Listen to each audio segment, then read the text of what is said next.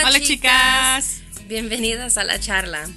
I'm Isela, a wife, teacher, entrepreneur, and new mommy to my sweet baby boy, Logan Jace.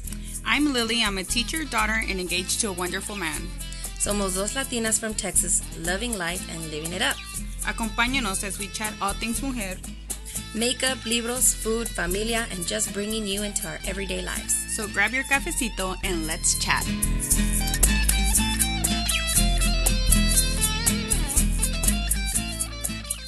Hey guys, bienvenidos to another episode of La Charla. We promised you nuevo sabor and topics of discussion in 2021. And today we bring you just that. Today we bring you the case of Elisa Lam. That's right, we dive into a true crime discussion with a roundtable of guests and one who will provide a shocking twist you don't want to miss. If you haven't seen the Netflix documentary, Crime Scene: The Vanishing at Cecil Hotel, please do yourself a favor and check it out. Post to our IG page, La Charla PC, with your thoughts on what you think really happened to Elisa. Okay guys, let's jump into the show. On January 31st, 2013, a young Canadian college student by the name of Elisa Lam set out on a pilgrimage to the United States in order to fulfill her desire to travel and see the world. Elisa lived in Canada, and she had always dreamed of visiting California. After much convincing, Elisa's parents allowed her to go as long as she promised to call them every day. Elisa was excited and bold as she posted on Tumblr about meeting new people in the U.S. on her solo trip across the Golden State. When she arrived in Los Angeles, Elisa checked into the infamous Cecil Hotel, and she never checked out. Okay, so today's episode is going to be about this whole case, crime case, revolving around the Cecil Hotel and the disappearance of Elisa Lam. So we have a few guests on today's podcast, and I just want to go ahead and let you guys introduce yourself. So first up, Wendy, do you want to say a little bit about why you are in this discussion with us today? Well, first of all, I'm in this discussion because of Isela. I was so, really, I was a little interested in it because it was on the top 10 Netflix shows to watch that week. But I'm that person that I do not like scary things.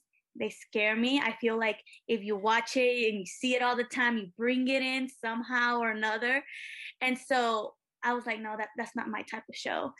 But Isela peer pressured me, and she's like, just try it.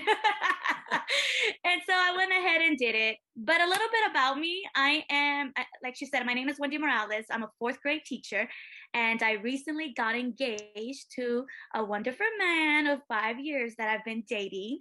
I'm a proud first-generation Salvadoran American, and I want to say that because my parents grew up basically in Los Montes de El Salvador. And so over there, if you want someone to fix you up, if you're sick, you know, you'll go to the curandero and they will fix you and have these remedies and say like something to make healer. Yeah, like a spiritual healer. And so my family is into that in a way, but then, you know, now being a little bit more Americanized, sometimes I second guess myself about if I believe in that, but then again, I'm like, some of those things are real, but then some of those things are scary, and you know, there's so many different things that are kind of suspicious about it. I don't know. Yeah. Maybe I want to be oblivious to that. I don't know. But anyways, I'm going to be the scaredy cat of this group for those listeners. I'm the one that I was really scared to watch this, and even throughout it, I was very scared. I had to have my fiance watch it with me. And he's another one of those people that he doesn't like to watch any scary things either, being a man. And there was a time during the night when we were watching it that the lights were off and I just couldn't handle it, even though he was right next to me. I'm like, turn on those lights because I need to skip through all this, or I don't know, I'm too scared. I love happy-go-lucky shows, y'all. That's me. Well, and that's me, y'all. Thank you. Thank you, Wendy, for joining us. I'm so glad that you decided to do this, even though I did peer pressure you. Katie, do you want to tell us a little bit about yourself? Sure. I'm Katie Knatzer. I am a wife to Josh. We have been married 14 and a half years. We have a daughter, Sophia. And I am a middle school, high school teacher. By trade at a little private school. I am the opposite of Wendy. I live for murder mysteries. I live for eerie ghost stories. Actually, Josh usually gets really scared because he's like, why are you watching these shows all the time? What's wrong with you? You're so demented. And I just remind him that, you know, no one would ever find his body, so we better behave, you know, because I've learned so much from all these shows. So when I saw another, like, I think the title of it's Crime something, I was like, okay, that's right up my alley. And without going too much into it, I definitely was hooked on what they were saying, you know, was happening. And so, but by the end, I think I may have a different take on, like, the takeaway from the show, from the docuseries than maybe other people do. And so I was kind of curious to see if I came on here and talked to other people who watched it, if they got the same, you know, takeaway from it that I did. I definitely had the feeling at the end that it could have been done in 15 minutes. Right. But I loved the journey of it. So I'm excited to talk about it and see what other people's thoughts are on it. Awesome. Great. We're excited to hear your thoughts for sure. And poor Josh. Mm-hmm. As long as he behaves. Right. Hey, Sally, you want to tell us a little bit about yourself? Yes. Okay. So my name is Sally Estetico. I'm a wife, a mom of three. I'm a stay-at-home mom. And I'll just put it out there. I'm a psychic medium, and nobody knows that on Facebook or anywhere else, only those that are very, very close to me, because it's such a taboo thing. And it's hard growing up Catholic, Mexican. Like, yeah, we have El Loco, we have the curandero, we have all of that. But the moment you say, oh, I'm psychic, or, oh, I'm this, or, oh, guess what? I practice shamanism. It's like, okay, she's batshit crazy. So I actually hold it close to my chest, and only those who I've let in. So when Isela brought me in and said, hey, have you seen this? No, I haven't, but I'm really interested in this documentary. I thought, let me come in, not knowing a thing, and kind of put my gifts to the test and see what I can bring to the table.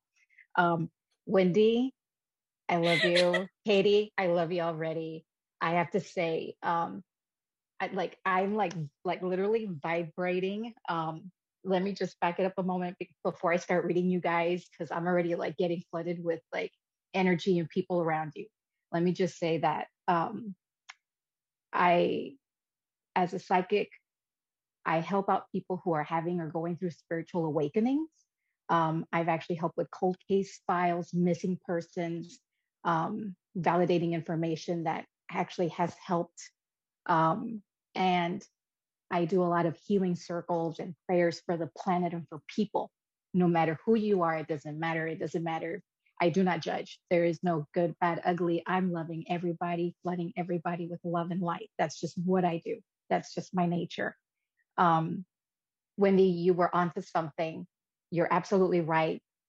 The reason why you feel the way you do about, oh no, I can't watch that, or oh, I'm scared, is because you are a beacon of light and so full of love that you can feel the good and the bad. There's nothing to be scared of. All you have to do is the fact that, like, you love God and you pray to God, you're untouchable. Okay, truly. Katie, I love that you are strong and you have this thing about you that's kind of like, I'm going to just read the room, fill people out before I dive in. And I love that you are just open to everything, but you still have that reservation of, okay, well, hold on, there's got to be more to this. I'm not going to just take it for what it's worth. Wendy, I feel like there's a grandmother figure with you. And Katie, I feel like there's a grandpa figure with you. So, and if you don't have any grandparents that are on the other side, it could be a whole generation further behind them. So we can always touch on that later. So I'm here not knowing what the heck we're talking about, but I'm so excited because the moment Isela said, you got to come in, I'm like, let's do it. I'd love to. Awesome. I'm so excited to have you. Very, oh very my excited. God. Me too. I just got like, woo. I couldn't stop smiling. You can see me on camera. I was like, oh my God. I know. Are we supposed to validate if there was a figure? You can, if you want to. We can take it. If you want to, sure. Absolutely. I do have a grandfather who passed. Okay. Awesome. Now, I'm going to I constantly test myself, and my spirit guides are probably like, really? Like, do you have to do that? But I'm very, very much the healthy skeptic. So I'm like, look, you got to give me something a little bit more just so that Katie believes what I'm saying or who I'm with. So if we want to, if we have any time later, I would love to try to like dive in a little deeper, because I know that if they're coming in, more than likely they have a message. So yeah. But just know that he's with you. Is there something about horses? For me? Yeah. No horses. Nobody, you know. From my grandfather? Where did he grow up? DFW. Okay. Yeah. Garland, Wilmer, Lancaster. Okay. All right. Well, we'll see where this goes. But I'm feeling very much. Yeah, I'm feeling like that. Yeah, I don't feel like he like had horses or wrote. I don't know if maybe he just had a love or a passion for them. But I'm like hearing that whole Rawhide theme song in my head. So I don't know what that means. Well, that could have been his personality. Okay. Yeah. I'll think on that one.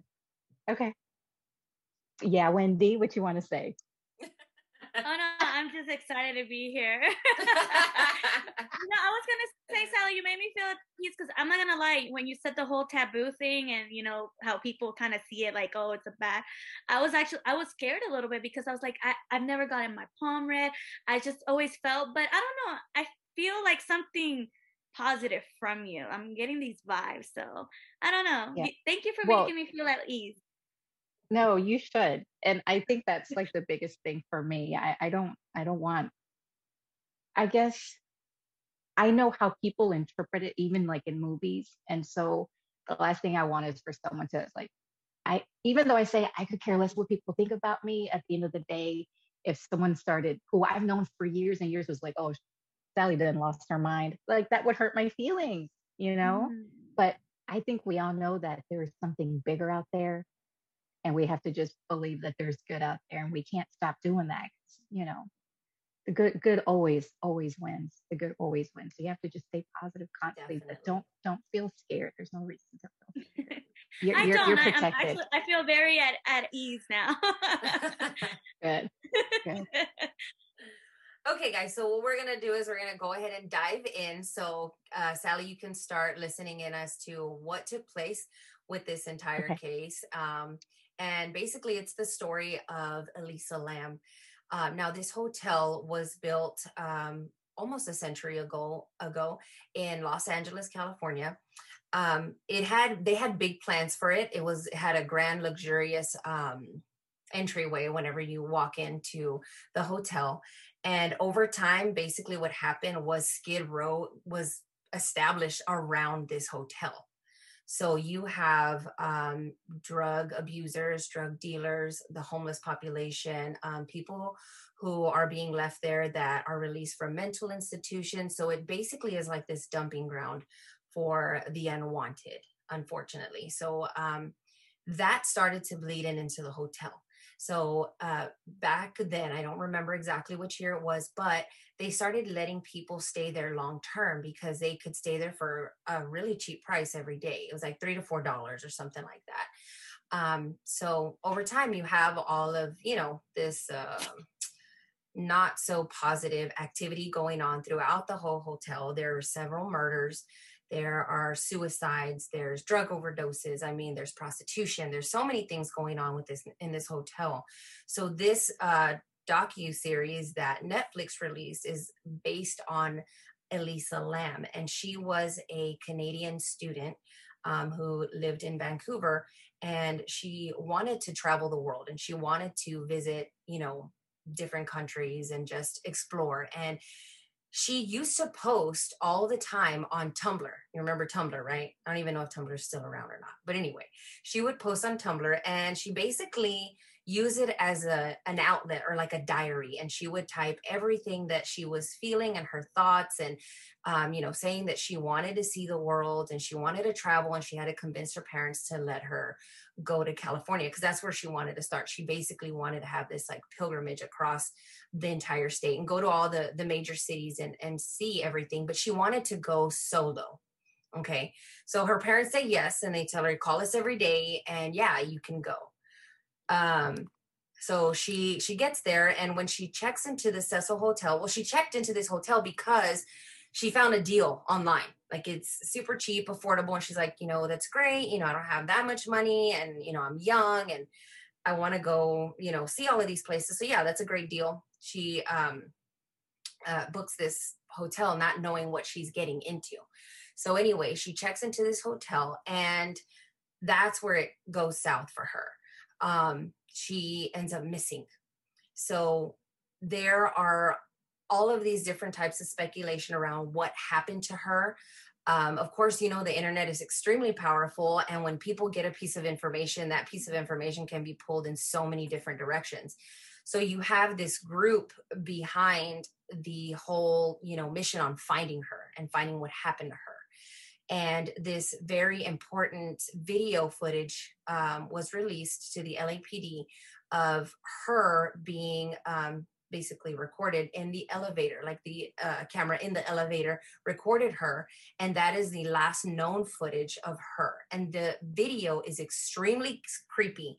Like, it sets the tone that there's some sort of, like, I don't know, demonic spirits or something going on in the hotel. And that's what's going on with this video. Once that was released, all of the online sleuths took over this video, and everybody just online were just trying to figure out what happened to her. So fast forward, there's been other different opinions as to what happened. The online sleuths actually took this artist. He was a metal music artist who was extremely morbid, and that was his name. His name was Morbid. And guys, when I saw the footage, I was like, wow, you took it to another level. Like, he's pretty dark. And then when I saw his interview later, I was like, you're not that bad of a guy. Like, what in the world? So anyway, there's this guy online. His name is Morbid. And because of all of his videos and the fact that he was at the Cecil Hotel, basically, they came after him. It became a witch hunt for this guy, thinking that he was the one that did something to her. So that was one take as to what happened with Elisa Lam. Another theory was that she was part of this conspiracy, because eventually we find out in the documentary that her body was found in the water tanks that were above the hotel. So when that happened, there was a whole discussion about how did she get in these water tanks. It's very difficult to get in there. There are all of these details that surface about her mental incapacities and her not taking the proper medication for her imbalance. Also, the fact that it could be a government conspiracy. So there's so many things circulating this entire case. And her body was found, fortunately. So she was laid to rest back in Canada. So yeah, so I'm going to just go ahead and dive into the questions that I sent the girls to see what they think and how they feel about everything that was laid into this documentary, because it's quite interesting. So after we recorded this podcast, girl, you got to go watch it because it's pretty interesting. Anyway. Okay, so I'm just going to dive in head first. How do you guys feel about the theory that it could have been a government setup to eliminate the Skid Row population? We're just going to go for it, guys. Okay. Can I go first? Yeah, go. Okay, so I thought this was really interesting because I did a little digging on it because I was, you know, curious a little bit more about it. And I don't know if this was mentioned in the series or not, but the strain of TB that was going around in Skid Row was actually a unique strain just to that population. So I thought that was very odd that, that a whole population in such a small area would have this random new strain of tuberculosis. And I kind of dug a little bit deeper the public service announcements and stuff. And it says over and over that there's no public safety issue. And I just thought that was really interesting that it's a new strain I mean, so many people were contracting it and dying from it, but it was no public health issue. Now, I do realize that tuberculosis is, what's the word I'm looking for, transmitted very easily in, you know, situations of close quarters, high mobility, people are moving, coming in and out. It's Skid Row, right? Yeah. They're homeless, they're selling drugs, they're prostitutes, things like that. And it's very unsanitary. So it's kind of like the perfect storm for tuberculosis. But I did find it very strange that it was a very unique strain that they had never seen before, and that no one else needed to be, you know, concerned about it. Yeah. It seemed a little too convenient to me. Yeah. And just to backtrack a little bit, Sally, to fill you in, the reason that this government conspiracy came about was because she was found in the water tanks, and those water tanks, the guests that were staying in the hotel had no, before they found her body, they noticed that the water was murky, like coming out of the sink. People had brushed their teeth with it. People had consumed it. And then they went to check the water tanks, and that's when they found her body. So then this whole outbreak of TB happens within Skid Row, and supposedly there is a vaccine released, and the vaccine that was released is the name of Elisa Lam in reverse. It is called the Lam Elisa. What? Yes. Okay. Okay. It's just too big of a coincidence for me. Like, there has to be more to the story that we don't know. And I feel with anything government related, there's always more to the story that the people know. Yes. I feel like that theory is true to a certain extent, in my opinion. And did you think like it was probably to wipe out the Skid Row population, maybe to just kind of get rid of that burden for the city? Not to wipe it all, but to, I guess, make it smaller. Condense it. Condense it. Yes, because I know I have family who live in California, and they say that the homeless population is getting ridiculous to the point that is bleeding out, I guess, to regular residential areas, and they're having issues, you know, with their property and even people, and they feel so unsafe. But at the same time, I just feel so bad for these people in Skid Row that, you know, basically the government or the city of Los Angeles put everyone in one quarter, you know, in the city, just to put all the bad people in one place. I feel like, yes, those people need help, because I mean, I had my fiance told me that he has family over there, and, you know, his aunt saw a man just like nude out in the open, you know, fondling himself in front of everyone. And, you know, there's children that pass around. And so I understand not wanting them in your residential area, you know, to feel safe, but at the same time, we need to find a better solution than just putting everybody in one place, because of course, that's why there's going to be a lot of crime and everything that square has at the moment. Yeah. So there should be some type of recovery program for these people, you know, and help, because I don't know. That manager, how many murders did she say occurred while she, like 80? It was like 80 in a decade. Within a decade. Yeah. 10 years, 80 murders. It's insane. She gave me the hotel. Yeah. That's insane. Oh yeah. I think that was extremely upsetting for me too. Whenever I saw it, I was just like, hold on. And I literally like paused the TV, and I'm like, you're trying to tell me that this is just like a dumping ground for the unwanted of the city, when we should be setting up better programs for them. And that's the thing. That's the biggest thing of our country that I see. And I don't want to get all political about this or anything, but I just feel like our like rehab programs are crap, and just trying to get people to recover what they can of their lives, to try and be better and do better and to live a healthy lifestyle. It's just, you know, we're just so lacking in that. And it's really sad. That was a really depressing part, I would say, within that documentary. But we don't know what those people have gone through in their lives. And some of them are also veterans, you know, people who have, you know, given up most of their life to fight, and then to come back to their home country to just be treated like go away. Let me put you at this corner because I don't want to deal with you right now. Yeah. Sally. All right. So I'm picking up some stuff since I haven't seen it. You did mention the elevator.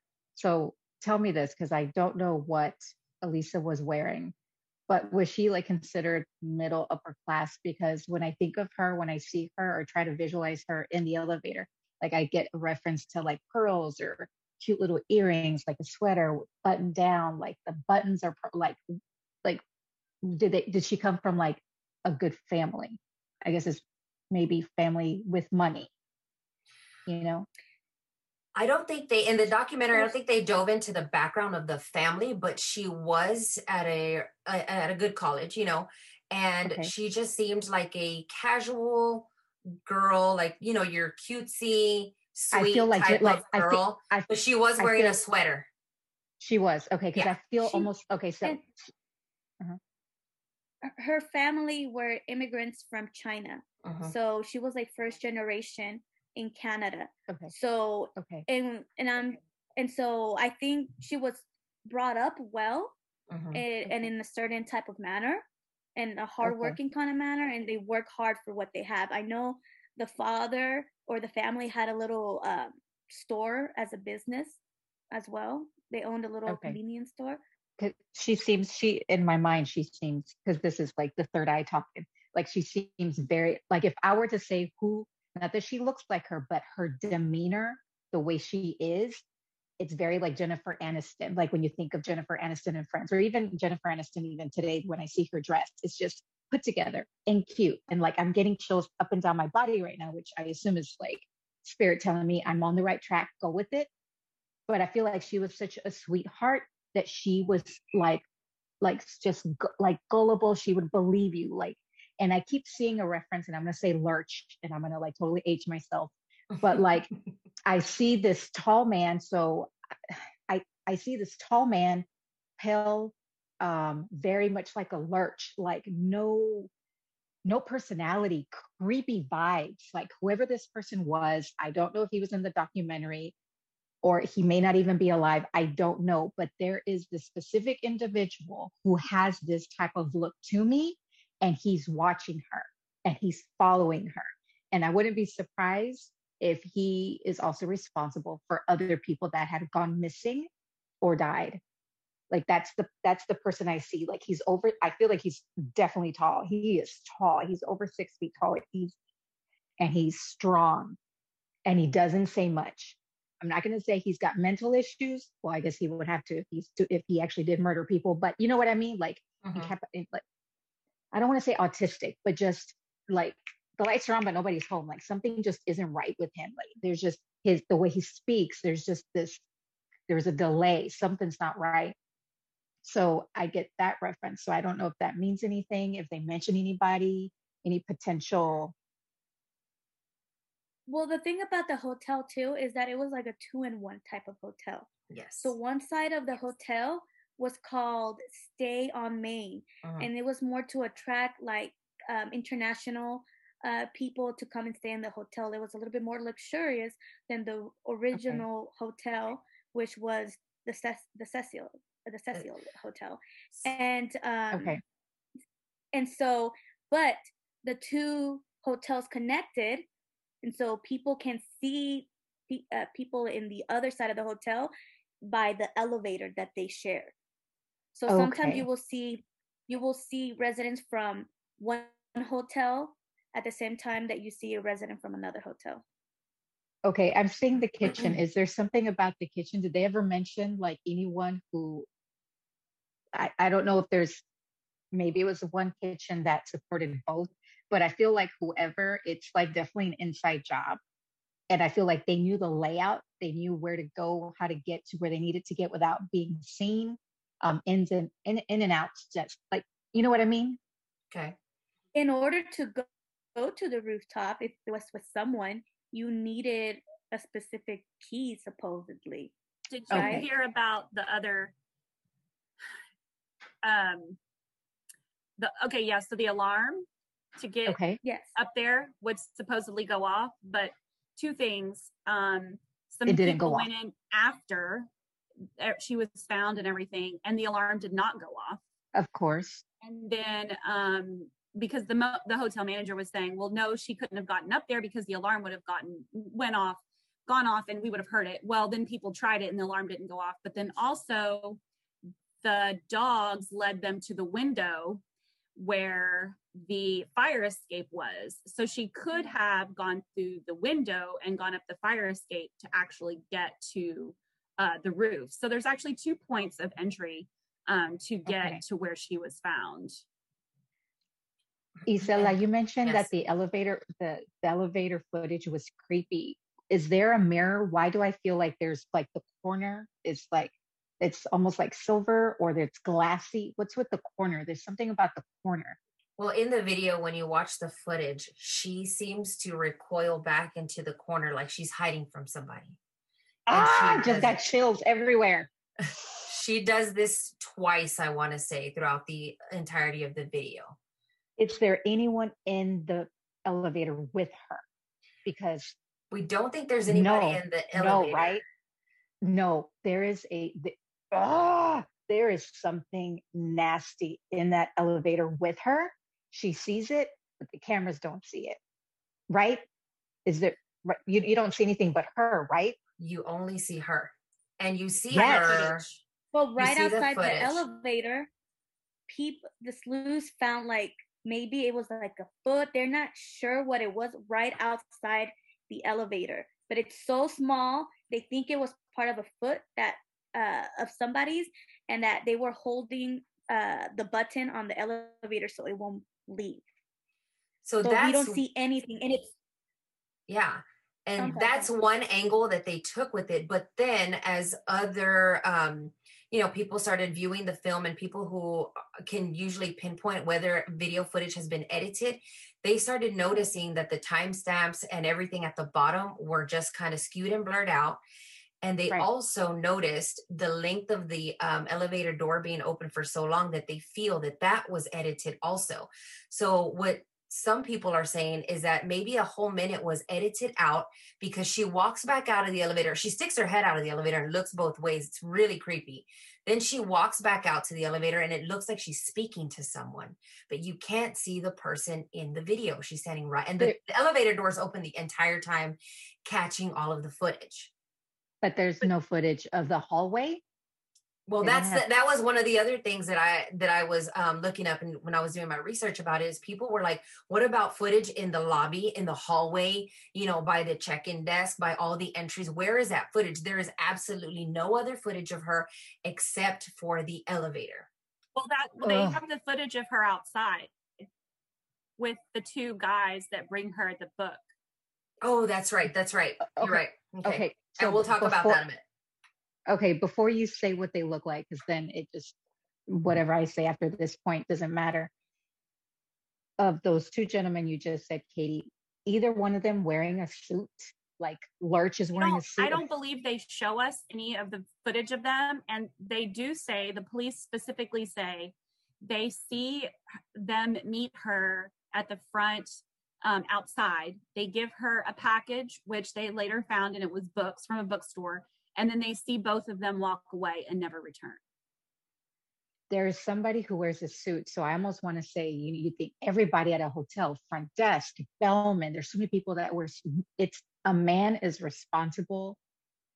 It was an inside job, and he did it for a long time, and he got away with it.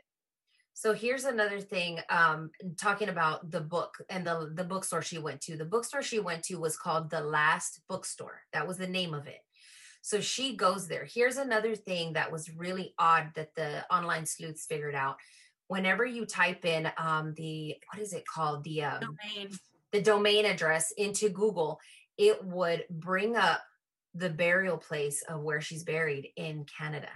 Did you guys try it out? Because I did. Did it work? No. It worked. Oh my! What? Still to this day?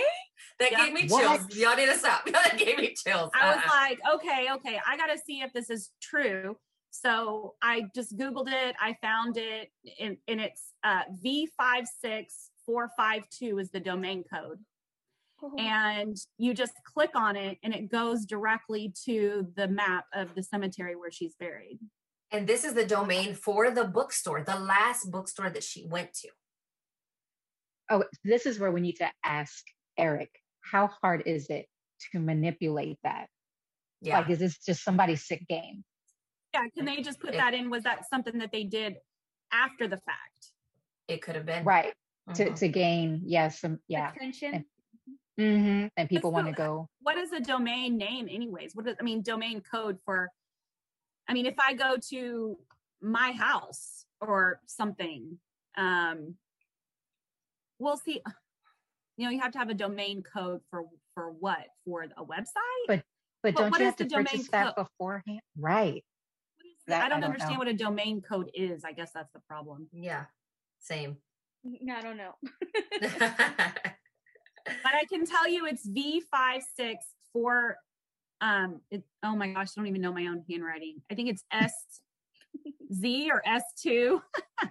And if you just click on it, a map pulls up. Okay, so we're going to go ahead and move on to the whole thing with Morbid, the artist. Okay, so Morbid, he is a metal artist, and he was posting videos on YouTube of his music videos.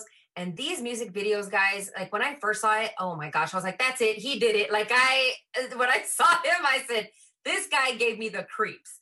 Okay. I'm so sorry if he's listening to this, but he gave me the creeps at that time. And he had a music video where he's like chasing a girl through the woods. Like he's going to, hurt her or whatever, but that was his whole thing. He's, this is his whole, act, I guess. So he was staying at the Cecil Hotel, and guys, you got to correct me. I don't remember. Was he staying there at the same time she was, or was he not? 1 year exactly before she was there. So whenever people, that were trying to figure out what happened to her, whenever they would Google anything about Elisa Lam on YouTube, all these videos, of course, would come up. From different people that had found new evidence, so on and so forth. Well, that video came up of this artist, Morbid, where he was basically just recording himself talking that he was at the Cecil Hotel.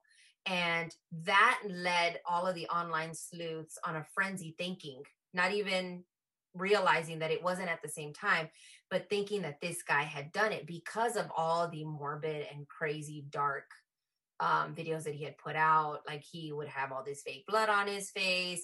He was just extra when it came to his whole thing. So yeah, there was that. At any time, did you guys think that he was guilty before you saw all of those, posts about him not even being there at the same time she was? I thought it was too obvious. It was too obvious to me. Like, I don't know. That just seems really, I don't know, it just seemed too easy, right? Mm-hmm. And actually, to be honest with you, one of the things that infuriated me the most of this whole situation is that witch hunt that they set out for him, because it was so unfounded. He wasn't even in the country. He was like in Mexico or something, and it could have been solved in 5 seconds by looking at the date on the video. And well, I'll talk about that later. My end result kind of comes a little bit from that, but I'll save that to the final kind of, what was your takeaway kind of thing. Well, go ahead.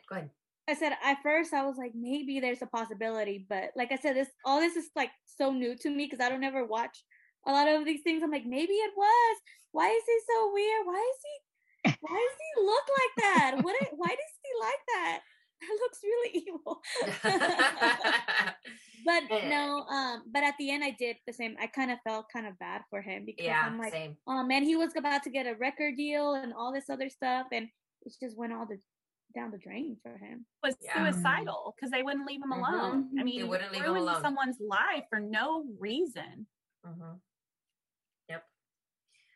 Man, that one, that was really sad, especially seeing him now. And seeing how hard it is for him to talk about it, and the fact that he doesn't really want to talk about it, but he did it just to basically set the record straight and just kind of show the world, hey, I was innocent.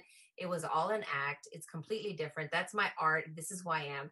He looks like the nicest person. He really does. Yeah. He does. He's just so normal. Exactly. Very well spoken.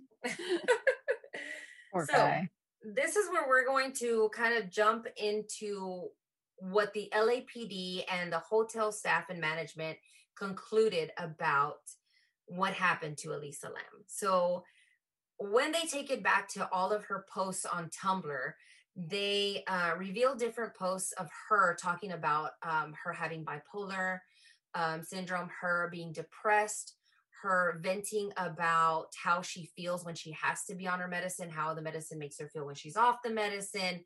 So she has all of this going on. And then one of her posts, she said, I want to meet new people as long as, I want to say she said something like, as long as they're not creepy or something like that. Like, I want to meet different people as long as they're not weird or creepy. And the people that say they saw her, the staff members, they said that she was just kind of erratic. She was out there. She was strange. Something was probably going on with her. And we stopped to think, well, why didn't you help her? But at the same time, we got to understand that the staff is used to seeing people just kind of strung out on drugs and just going through some stuff, you know? So I'm pretty sure that's why they didn't stop her.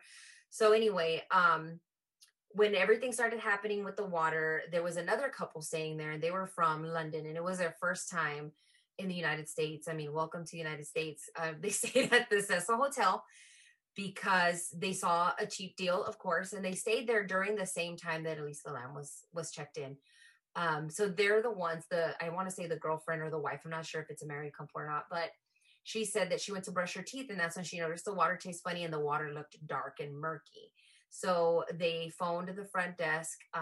Manager let the maintenance guy know. So he goes up to check the water towers, and that's when he finds her body.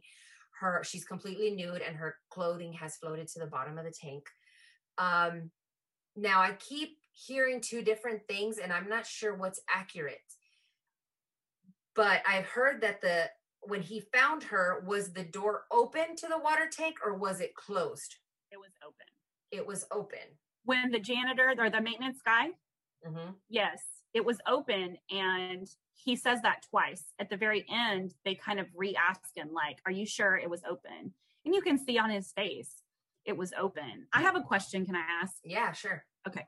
So obviously the police officer that was on the press release or whatever, he says it was closed. Okay. But we know that it was open. Okay. My question is, what I don't understand is, and they have video of it on the series. They have a whole slew of police officers on the roof.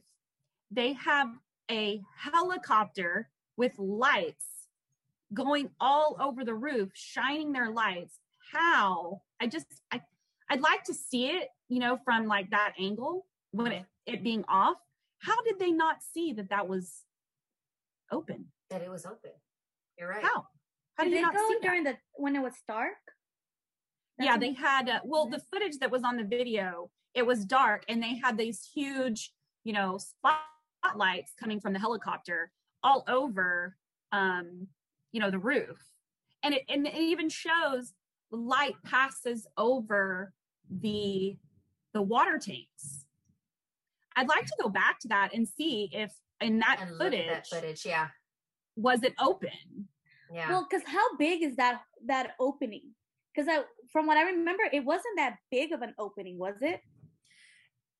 It didn't look that big, but the footage that they showed in the daylight, you could see. I would say that you could see it from a helicopter open, because it's like a light gray tank, and then, I mean, when it's open, you just see like a black square, you know, like the entryway of it. Was that also noticed? I'm sorry. Oh no, I was gonna ask, is it heavy? Like, would it take more than one person? I mean, I'm guessing you need a second person to toss the body in. Well, here's the thing. The fire escape, the ladder is extremely narrow, and then the ladder attached to the water tank to get to the top is extremely narrow. So they're saying that if someone murdered her, it would be really difficult to drag that body up there and put her in.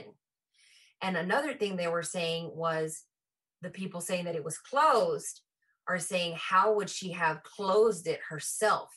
because the weight of it, over her. Like, how would you jump in, reach back up, and pull that over yourself? Yeah, if you're suicidal, you could care less if it's open or not. Yeah. Like, so my other question was, did you catch at the end? We're talking about the size of the opening, which, okay, let's suspend our disbelief here for a second. If the opening was really, really small, did you catch at the end where they said, okay, so I'm envisioning she's there, she's floating. The police go up there and they're going to pull her body out of that hole that she went into, right? But instead, they drain all of the water and let her body float all the way to the bottom. And then they cut a hole in the water tank to pull her body out. So I don't understand the logistics of why you wouldn't just pull her out of the top instead of cutting a hole in the side of the tank. Right. She clearly fit in there the first time. Right. Why are you now cutting a hole in the bottom? I don't understand that. That was anybody weird. Have any thoughts on that? No, but that was really strange. No, it doesn't. It doesn't at all. Maybe there was something in their body and they didn't know how long she was there. So and maybe they didn't want to like disturb her or disturb her body in some way. Right. If she was really small. Yeah. Well, what's the word? It's not rigor. I know there's a word for it when your body starts to harden. So maybe they wouldn't be able to get her out anyway. Rigor mortis. Oh, rigor mortis. Thank you. Yeah. Yeah. So that was. I don't know. Odd. I know we're not on this, but there's something about the hotel manager that makes me feel a little uneasy. I don't know if you guys felt the same way. Did you feel like she was sort of desensitized to everything going on in her hotel? Like she was just like, la, la, la, another day at work. Yeah. But here's the thing. Notice that they paid, I don't know how much money to get the hotel. So she said, I was brand new. I didn't know nothing about the field. Yeah. And so I'm like, if you just paid so much money to get this hotel and renovate it and everything, why would you hire someone with no experience? Yeah. To manage the hotel. She managed the whole entire hotel. And here's what happened, Sally, going back to why there was two entrances and everything like that. The new buyers that bought the hotel, they wanted to basically get rid of all the tenants. There were tenants there that had been there for 30 years, paying next to nothing. And they wanted to clean it up, revamp it, give it new life, and, up the price on it and make it a place that's, comfortable for travelers coming through. And that didn't happen. I'm not sure. I can't remember exactly what the rule was, but basically Los Angeles, there was some sort of, pencil and paper that told them that they could not get rid of those tenants. So what they did is they made it like this split level type of thing to where they had all the tenants on the first few floors. Then they had the Stay on Main, which is the new name of the hotel. And that got completely renovated. There was new paint, new everything. And then the rest of the, Skid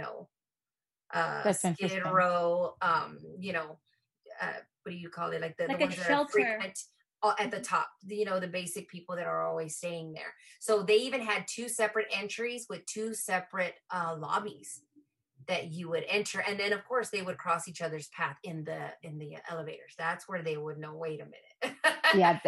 What are we saying? Okay. And what's interesting, not to throw in any names, but Dan went to, when we went to Wichita, Kansas, it was a takeover hotel. Even though it said Hyatt on the front, it wasn't managed by Hyatt. It was managed by Shoreline. Mm-hmm. So he was one of two people that came from Hyatt to completely roll it over under Hyatt management. So you're absolutely right. There's no reason why they would have brought someone in with absolutely zero experience for a takeover hotel. That doesn't make sense. It doesn't make sense. Money? They couldn't afford to pay for someone with all that experience. I don't know who owns the actual hotel, but I mean, when your name's on the establishment, I mean, it sets the tone, and you want to make sure you put your best foot forward, and you want someone who knows how to run it. Especially after you paid so much money to own it. Exactly. Mm-hmm. Yeah. You have literal crackheads paying the bills. I mean, they're not, right. What did you say, Stella? I couldn't remember. It was like, you know, not even what, $5 a day or a month? Yeah, $3 to $4 a day, something like that. It was something ridiculously low that, I mean, you can't even get that at like, you know, what is it? A Super 8 motel or anything like that. And you even know? The people at who said they were doing Stay on Main, Elisa Lam, the couple from London, they chose it because it was like super, super cheap. And so I'm wondering if there wasn't money for someone experienced and they had essentially no other choice than to... I mean, that is possible. Would someone with a lot of experience take that job? Probably not. Right. Probably not. But you know what? You're right, because I remember her saying that whenever they renovated, she said the budget was really tight and we had to like paint everything, and they brought in all that weird IKEA furniture and tried to make it look modern and just vamp it up and give it all this color and make it look, you know, new. So but I remember her saying that in the documentary that they had a small budget to do all this stuff. Okay, well, that definitely changes the game. I mean, if you don't have deep pockets, I can see how they'd be like, nah, hire whoever you want. But also for a person to stay there for that long too, like usually you will see a lot of turnover rate with staff if you work in an area like that. But so Wendy, when you said that, that leads me into the final portion of our episode. So do you think that the staff was just kind of fell into the, oh, well, this is what happens here since it's been happening for so many years, and just kind of turned their heads? You think that they were just like, you know, we know what's going on. We know what's happening. And it's just, you know, it's our everyday life. This is where we work. Because let me backtrack real quick. But Sally, this place was a notorious stomping ground for the Night Stalker. And there was one person on staff that said he would strip down behind the hotel into like his underwear and come in all covered in blood and just walk up to his room. And then there was another serial killer that came down from Austria who was acting as a reporter, journalist from Austria that was there investigating and reporting on like prostitution, et cetera, and he was actually hiring prostitutes and murdering them in his hotel room. So I just feel like from the feedback from that one staff member saying, oh yeah, Richard Ramirez used to just kind of, you know, nonchalantly, hey guys, what's up? And just go up to his room. Like, do you feel like it was just the culture of them just kind of knowing shit's going down and we're just going to ignore it? I think so, especially for the higher ups of the hotel. Yeah. I think the ones that were maybe on the lower end, they probably were like, okay, I need to get out of here. But the higher ups, like the management, or maybe even like the high maintenance man, they knew. Yeah, there's just so many. Yeah, there's just so much going on with this whole thing. I feel like, do you remember the part where Price says that you know, that the Lamb family were suing the hotel for responsibility or whatnot, and she said, well, what were we supposed to do? I mean, if we called the police, would they have come? I mean, we called so many times for so many things, and they just sometimes they wouldn't even answer the phone. I mean, I'm kind of wondering if they got to the point, given their clientele, that, I mean, it's Skid Row. It's like, to them, it's the worst of the worst. What do we care? You know, as far as like the cops, you know, we don't have time for that. We've got to go deal with this over here, you know, this and that. And so, you know, at what point is it the hotel's responsibility to, it wasn't threatening anybody, was she? I don't remember her. She was being really weird and like kind of yelling at her roommates or something, right? Mm-hmm. So, Sally, with that being said, they found her, when they went to look in her room, they found all of her prescription medication. I think there was like 5 different types of medication she was taking for her bipolar disorder. So when they looked at the refill dates, they realized that it didn't coincide with the amount of time that she was staying there. So it led them to believe that she had completely gone off her medicine. So, and that's what caused her to have some kind of mental break that put her into this episode and cause her to commit suicide, quote unquote. But what I say to that is her family, it seems like her family is extremely tight-knit. And I know she had a sister also. So with your family being that tight-knit and you having this severe bipolar, you know, issues that are going on in your life, why would her parents or her family so easily agree to just let her go?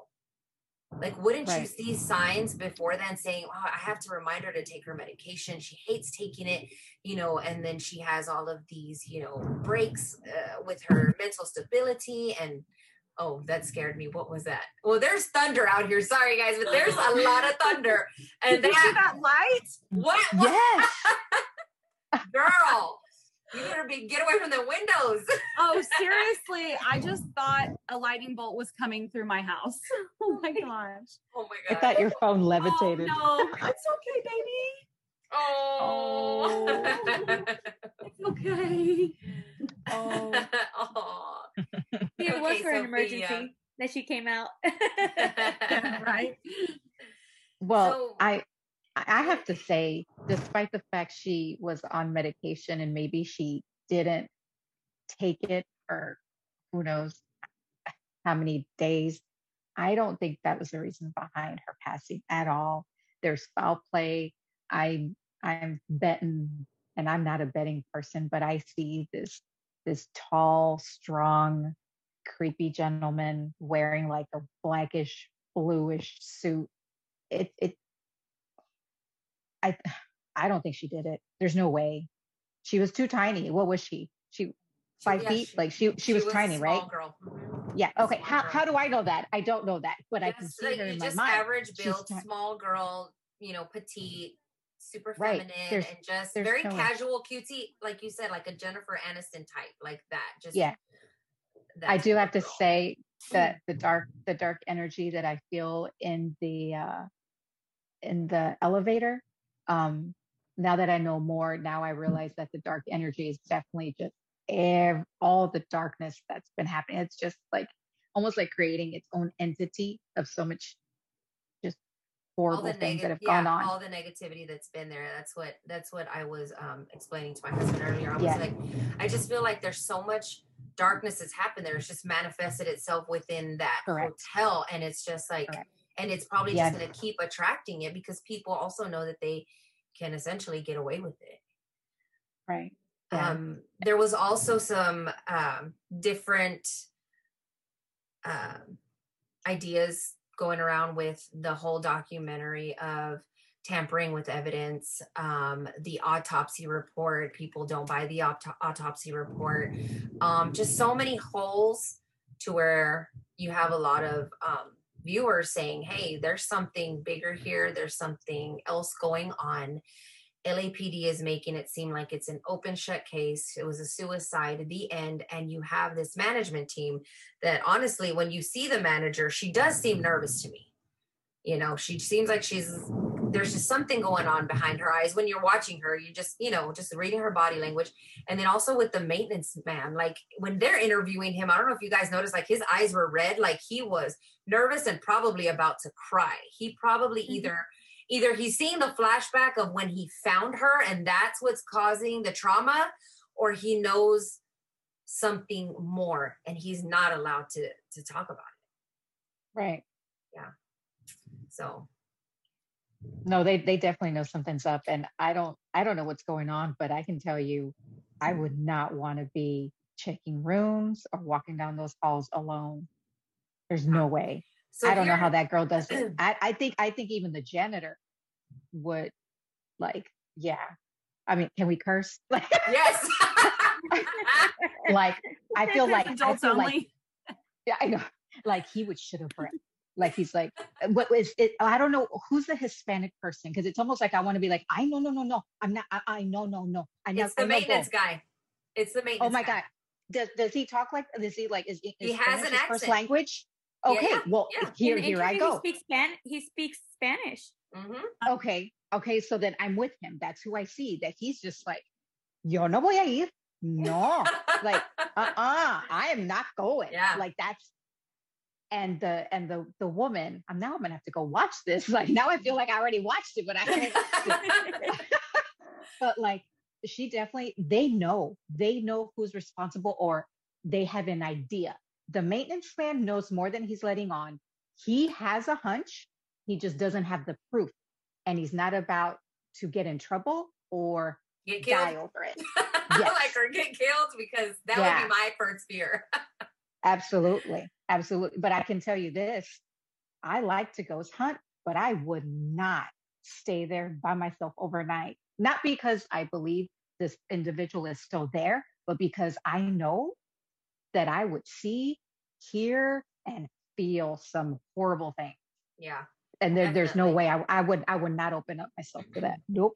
So wasn't this hotel also, like, I guess part of the reason why American Horror Stories had a hotel? Yeah, there was a connection. There was the one where Lady Gaga came out. That was that whole series was basically based off of the Cecil Hotel.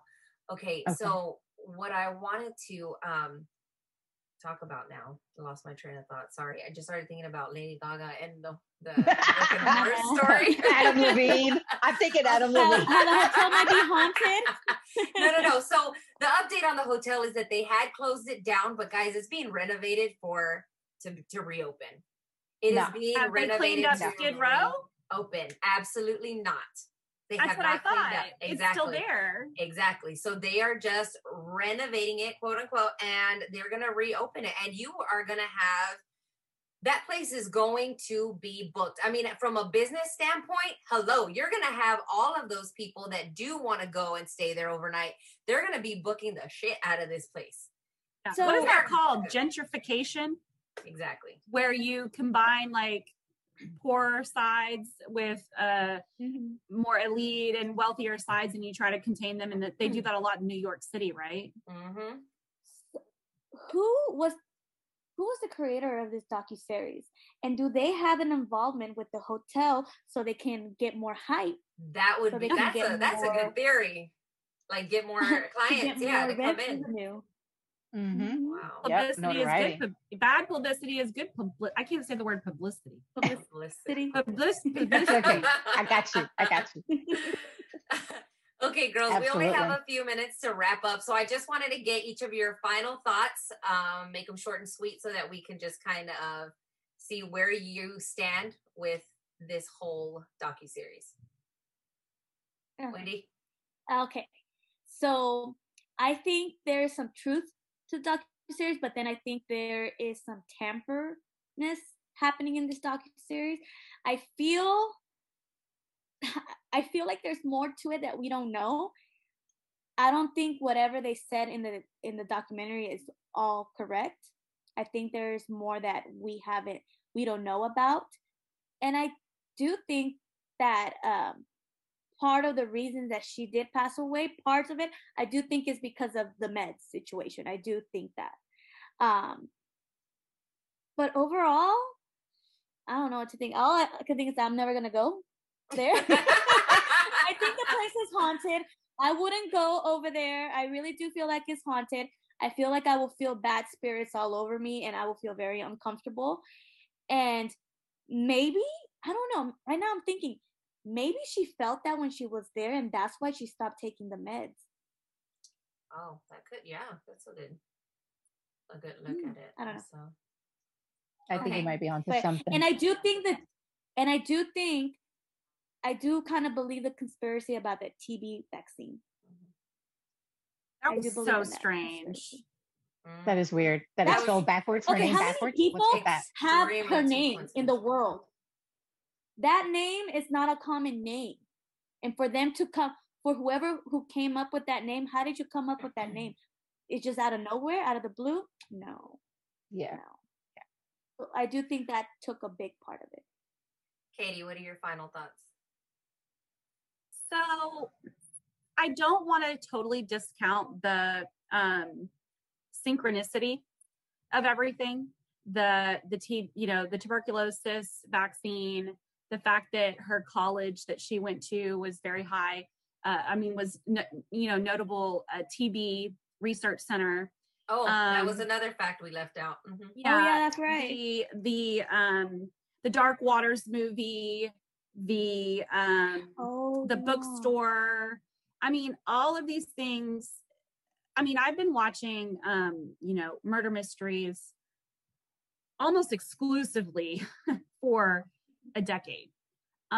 You kind of start to kind of understand how people's minds work in these kind of situations.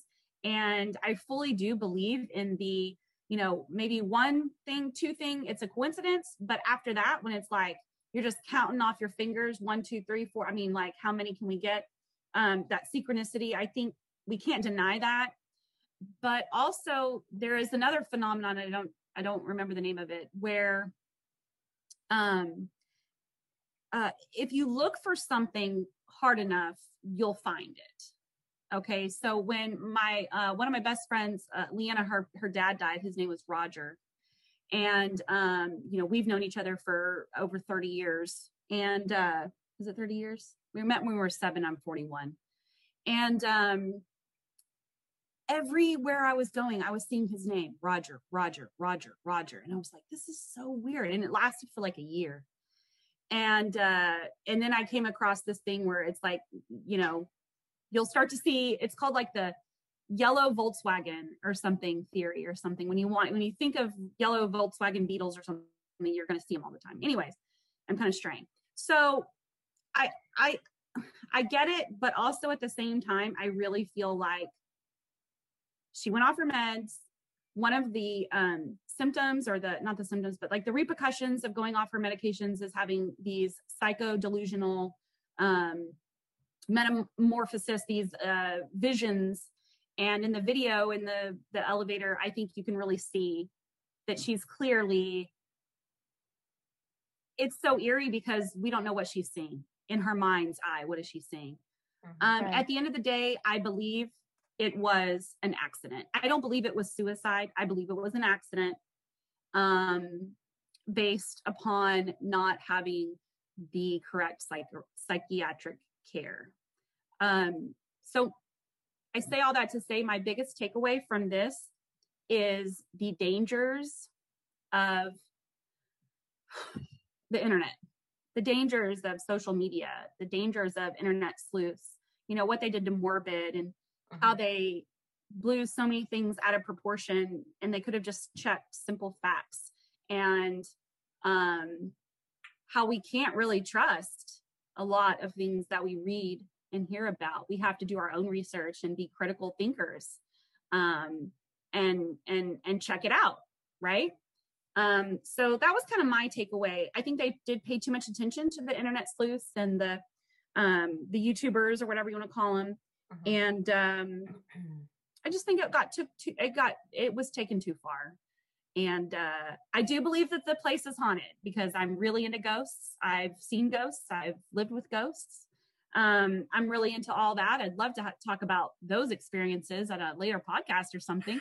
And maybe Sally, you can join me in that because I think I don't know, Wendy, you might get too scared because we need Wendy. Oh my God, I've experienced the craziest stuff. Old house, actually, my little brother, when he was little, he always saw things. And we had like a little escape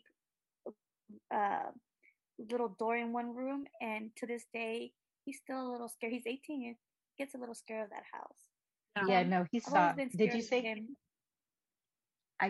Did he see a little boy? Who did he see? He saw a little boy? Who? He saw something and when he went inside a little room, he did find toys. Was it boy, male, or were they unisex? It was the boy. Yeah, it was a boy. He saw the little boy. Mm-hmm. Yeah, he saw the little boy. Yeah, no, we need to do a podcast. Oh, definitely, girl. We need people like Wendy. We're gonna call them Wendy's because that way, see, and this is what I love to do. Like, I want to help people understand what's happening, what's going on. I've helped I actually crossed a little boy over that was in a home growing up in Dallas. I now reside in Orlando, Florida. And this little boy, my daughter started to see. The moment she said, Mom, there's this little boy that I see, I was like, son of a bitch, it's the boy that I saw when I was her age in Dallas. So I got with a girlfriend and she's like, it's the same boy. And I'm like, how? How does this happen? She's like, what he saw in you, he now sees in her. You're now the mom figure. I said, got it. So I actually, we crossed him over and my daughter never saw him again. And I also stopped having nightmares of my home in Dallas. So, okay. So I'm going to give you guys this real quick piece of information.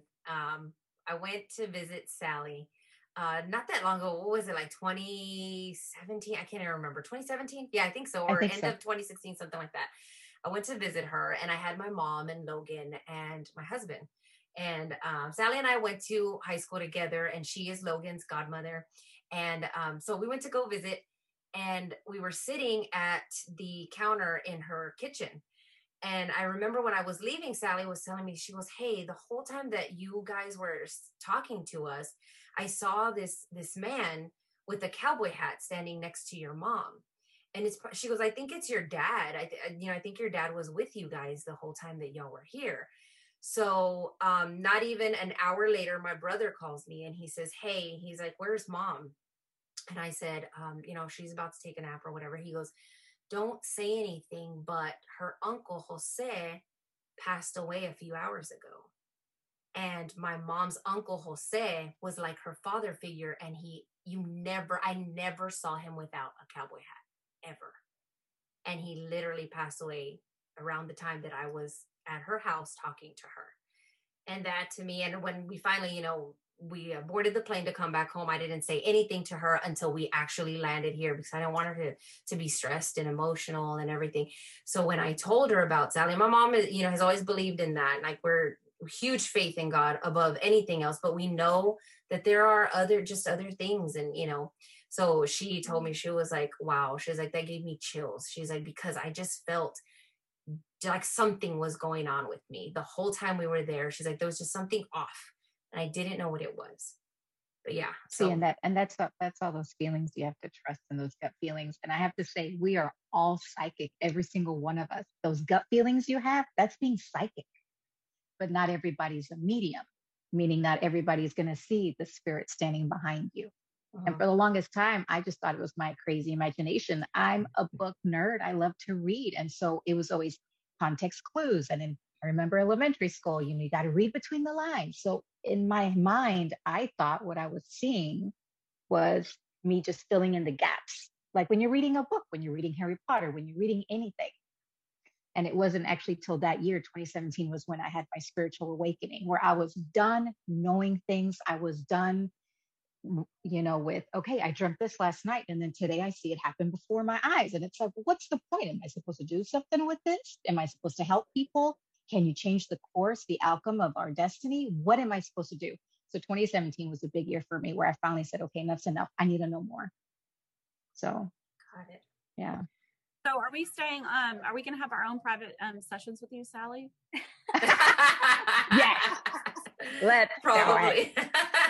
I have someone I really, really want to talk to, and I was just hoping maybe she would come through. So, all right. Now that you say that, I didn't know if it was one of you guys or the documentary. Who's got the white fluffy dog in spirit? Anybody have a white fluffy dog? Not in the documentary, for sure. Not in the documentary. So it's got to be somebody. Somebody has the white, cute, fluffy. It's not a poodle. It's even cuter than a poodle. It's like fluffier. But someone's got the white fluffy dog. When you were little. White dog, but it's not fluffy. That's okay. When you were a kid. When you were a kid, when or now? I was younger. Well, more my brother. Is that the same brother? The same brother who saw the little boy? Okay. Yes. I feel like he needs a reading. He's still traumatized from that incident, and he doesn't need to be. You guys are so gifted. That's why you're like a chicken shit, Wendy, and that's okay, because I was too. And my sister be like, I'm tired of feeling somebody sit on the edge of the bed. I'm over it, and nobody's there. And so if you want to, I would love to talk to him and just let him know that what he saw, like it's not following him. He isn't cursed. There's no such thing. Just some of us are just more open. Because my mom always told us that, because that dog passed away, and it's like when a dog passes away, she will say it's because something bad happened and it protected you.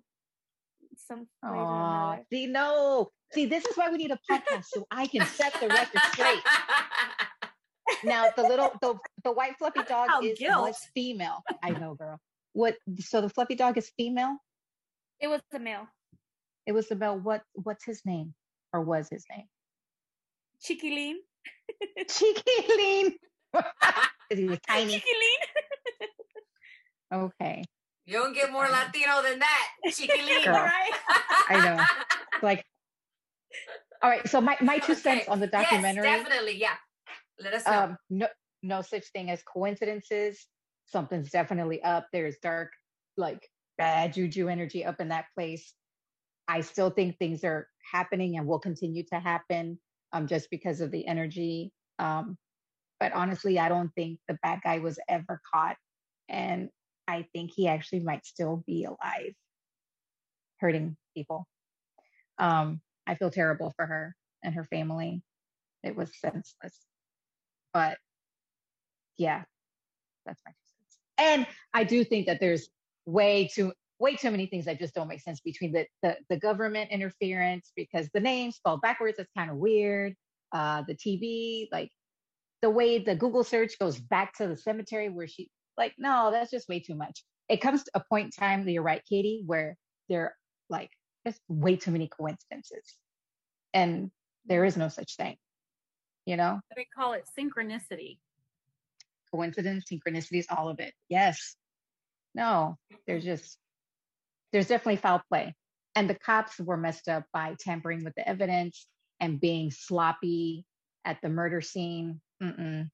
There's no way, even if you are, first of all, if I take too many Tylenol, I'm loopy as hell. I'm not about to go up to a water tower and throw myself in. Like, there's just no. If she was out of her mind, there's no way. She was too tiny. What was she, like 100 pounds? Like, I know she was tiny. There's no way you could do that. Oh, you can't lift yourself into that thing. I actually want to, I want to look up how, like, what her, height, her measurements, her weight, her measurements. Mm-hmm. I feel like she was tiny. Like, there's just no way. Yeah. No way. Okay, guys, I'm going to give my 2 cents before we wrap it up. I am that person that you don't want to sit down and talk to when there are conspiracies swirling around, because I'm all about that. And I always get dragged for it. But I'm going to say this. And I always go back to this. When we think that government or law enforcement can't do something and could possibly not be responsible for something, I always say, Hitler existed, Kim Jong-un existed, Kim Jong-il and their whole, dynasty. Think about it. That's what I think of all the time. I'm like, LA is throwing these people away to begin with. Could they have done some sort of a hokey setup there to try to wipe out that population or actually condense it? Probably. When you have a lot of power and a lot of money, I feel like anything goes. That's just me. So, yeah. But I do also believe that there's been so much crime there. There's probably a crap ton of murderers that are about to check in whenever they open it back up. We don't know, but there's just been so much going on that I do feel that LAPD and the staff just kind of looked away. So could there possibly have been a murderer there that did this? Yeah, I think it could have been. It doesn't sit well with me that if she was so, near going off the deep end, by getting off her medicines, or if she had any kind of small sign to her family that she could possibly go off her medicines. I don't see her going to the United States, never having been there, solo, and doing it like that. That's what doesn't sit well with me. She was 21, right? Yeah. She was 21. So I don't know. It just doesn't sit well with me. And I don't think her parents would have easily just let her go if she could have fallen off the deep end, and not take Stella, to touch on that real quick. Yeah. Do you think one of your questions was, why would a young girl going to, Los Angeles for the first time, go off her medicine? And that really stopped. I really stopped in my tracks on that one because, that's a really good question. she knew from her Tumblr reports that, you know, she hated being on the medication, but she needed the medication. And so I don't know, part of me thinks, you know, was she in this state of, oh, I just want freedom. You know, I just want to not be sick. I just want to not be tied to these medications. Or deep down, was she suicidal? And she knew, if I get off these medications, anything goes. It's kind of hard to just, it's such a great question, because you don't know what's going on in the mind of someone else. Yeah, definitely. In those moments. I mean, bipolar, not bipolar, you know, schizophrenic, not schizophrenic. I mean, even us who aren't on, or maybe on, you know, psychotic medications or anxiety or depression, I mean, you have no idea what's going on in someone's brain. Yeah, definitely. And that would be really, really interesting to know if there was something other than Tumblr, like a diary. Exactly. Yeah, because we don't know if any of that could have been hacked, you know, and there could have been all these other messages, and but we don't know. But another thing to that is her being so trusting on the Tumblr, saying she wanted to meet new people as long as they weren't creepy. Who's to say that? I mean, she's sitting in like the mecca of drugs there. Who's to say she didn't meet somebody when she was out and about being touristy or whatever that probably gave her something? We don't know. You're right. Well, we don't know. They said that she didn't have anything like in her system. But I think if she was off her med, you think she'll be even more trusting, to the point that she thought someone was playing. It's like, hey, let's go up here. I got a key, or I know a place to go. With the guy that she met, they go up there. He's like, I dare you, go in there. I'll pull you up. And that's why she was naked, because she was found naked. And maybe it was she was. A little game. Maybe it was like a little game, and he was trying to taunt with her, but it was like, oh, I'm being playful. But in reality, okay, bye now. Okay, bye now. I mean, that's not my idea of getting wet, but okay. Oh no. I'm going to have to put a parental advisory at the beginning of this podcast. Do not listen with your children around. Okay, bye now. This took a left turn quick. That's my new signature goodbye. Like I said, maybe she was just left there. And she thought that this person that she was with was going to pull her out. And maybe it was like a dare, but she wasn't in her right mind. Well, and I still feel like there's something about the kitchen. Something about the, like, I keep wanting to, like, kind of, I don't know why I want to zigzag. It's coming in and out through the kitchen, coming in. Whoever was in there knew the ins and outs. And who's to say if you have to have a key to get, let's put away the fire escape. If you have to be on the inside, what if you went into her room and you switched out? Well, I mean, I don't know. Who's to say? Maybe she did stop taking the pills, but what if they put something else in there?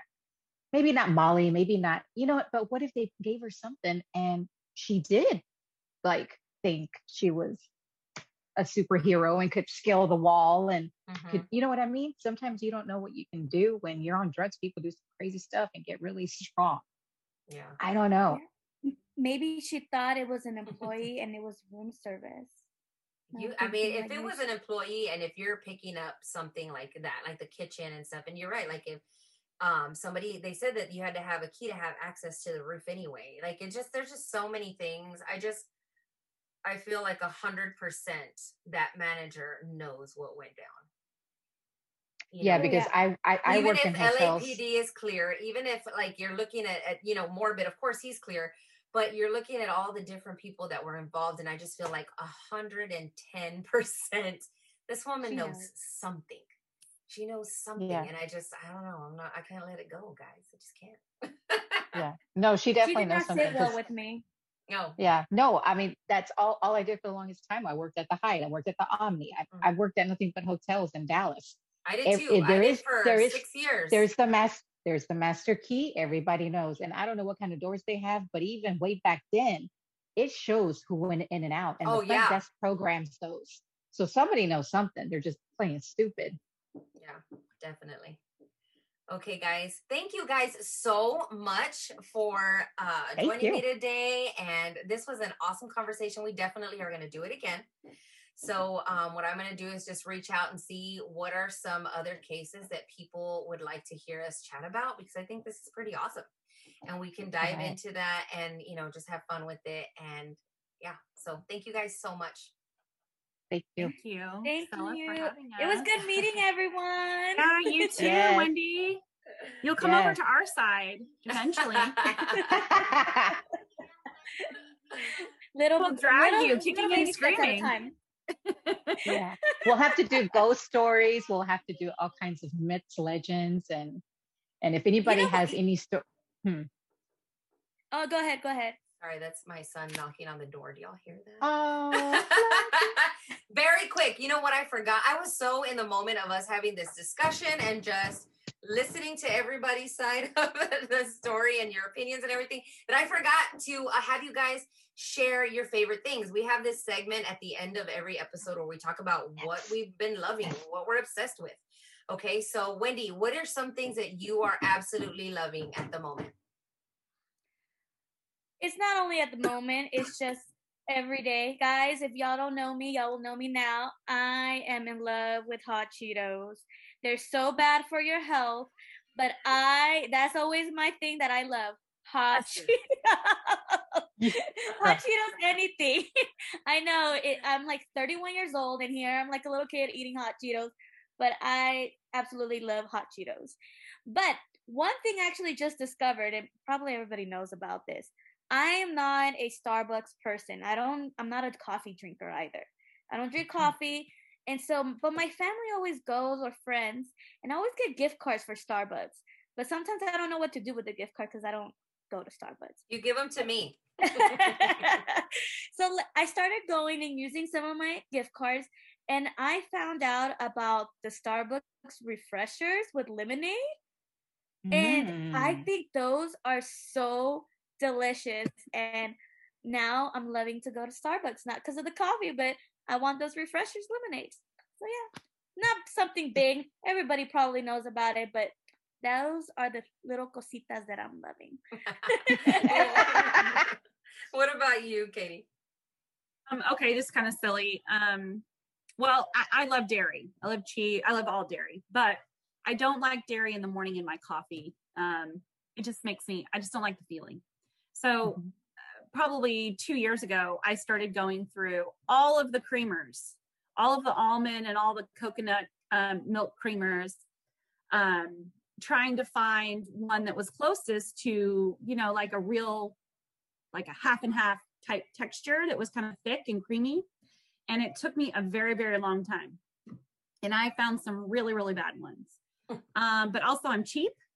And so even the really, really good ones, if they were like really expensive, I was like, well, that was a nice run, but I'll never buy you again. But I wanted to say, if anybody is dairy intolerant or is like me and wants a break from dairy every once in a while, Silk makes an almond milk creamer and a coconut milk creamer with some different flavors. And they are more natural stuff if you're into that. And they have a really good, I don't want to say texture. They're creamy. I know what you're talking about. Yeah, they're creamy like a normal coffee creamer. But they're real stuff. Like I personally don't like the International Delights because they're made of oil, right? And so I really appreciate those. My other fave is Josh and I, we binge watch. Oh, what's the name of that show? They're on a boat. They're on a yacht. Below Deck. Okay. Yeah. And all these people, they want espresso martinis. And I'm like, what's up with an espresso martini? So I had one for the first time the other day at Dino's in Grapevine. Girls, if you have not had an espresso martini, get yourself to Dino's or somewhere. I've had two already, and Dino's was absolutely amazing. Oh my gosh, I wanted a jug of it. That's my thing. I don't know. I want you to try an espresso martini just once. Definitely.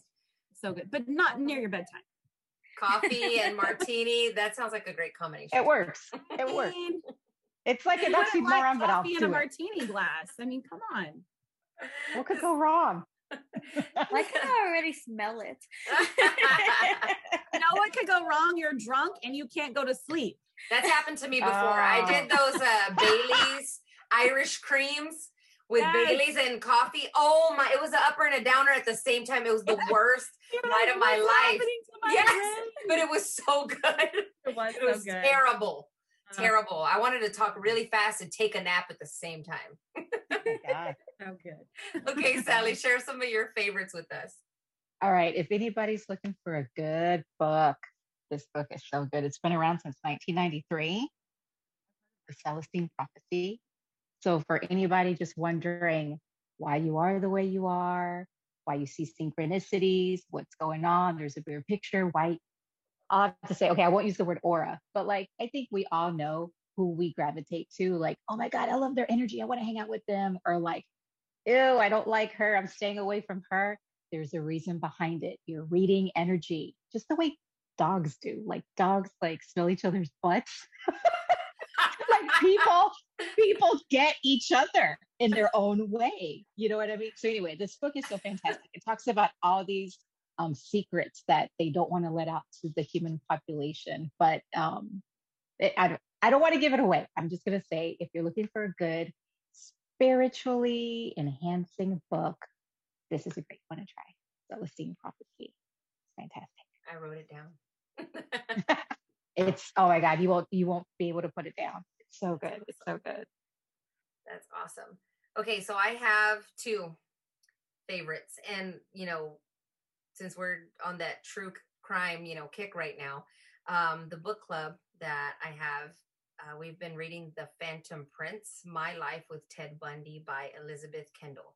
So it was basically a woman that dated Ted Bundy over a span of about 6 years when he was, you know, doing his thing to quite a few victims. And this book is just really, yeah, it's a bit creepy. It's a little chilling. I was reading it one night and I was telling the book club, I said, yeah, I heard my phone like text message go off and I literally jumped. And I'm like, okay, how in the hell did you sleep next to this man? Possibly knowing what he was doing, but you still kept coming back for more. Like, what the hell? So anyway, there's that book. And then the other thing is something silly. It's Cobra Kai. I'm obsessed. It's my thing. Me too. It's my thing. Oh my God. 80s babies, get on board. Cobra Kai is where it's at. I cried. I love the show. Sure. It's so good. Julian watched it. I got all his family to watch it too. My mom binge watched season 3, girl. Yes. I need a sweatshirt. Good. It's so good. And did anybody else cry when they show little snippets and they go back in time? I cried like a little bitch. I don't know why. It's so nostalgic. It's so nostalgic. I did too, because whenever they do the flashback to Ralph Macchio when he's a kid, and I'm like, oh my gosh, he was my first crush. Like, how in the world? Like, what? I don't even know. What the hell? He's still so cute. I know. Oh gosh, but yeah, guys, I love. We lost Katie. Yeah. No! I think that storm kicked her off. Maybe a ghost. No, don't say that. All right, guys, we're going to go ahead and wrap it up. This was an amazing conversation. Thank you guys so much for being guests. So we will definitely get together again and do another episode. Until next time, que viva la charla.